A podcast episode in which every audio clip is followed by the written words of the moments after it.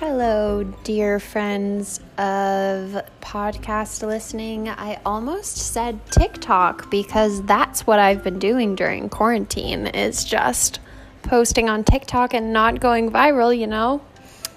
Yep, am I right? Um anyway, nice to meet all of you.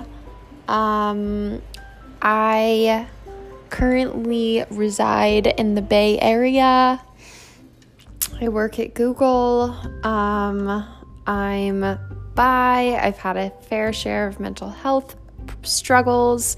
I feel like I've actually been recommended by some friends to start a podcast. So here I am starting a podcast in my solo life. Stay tuned for episode one about my conspiracy theory about Dixie D'Amelio.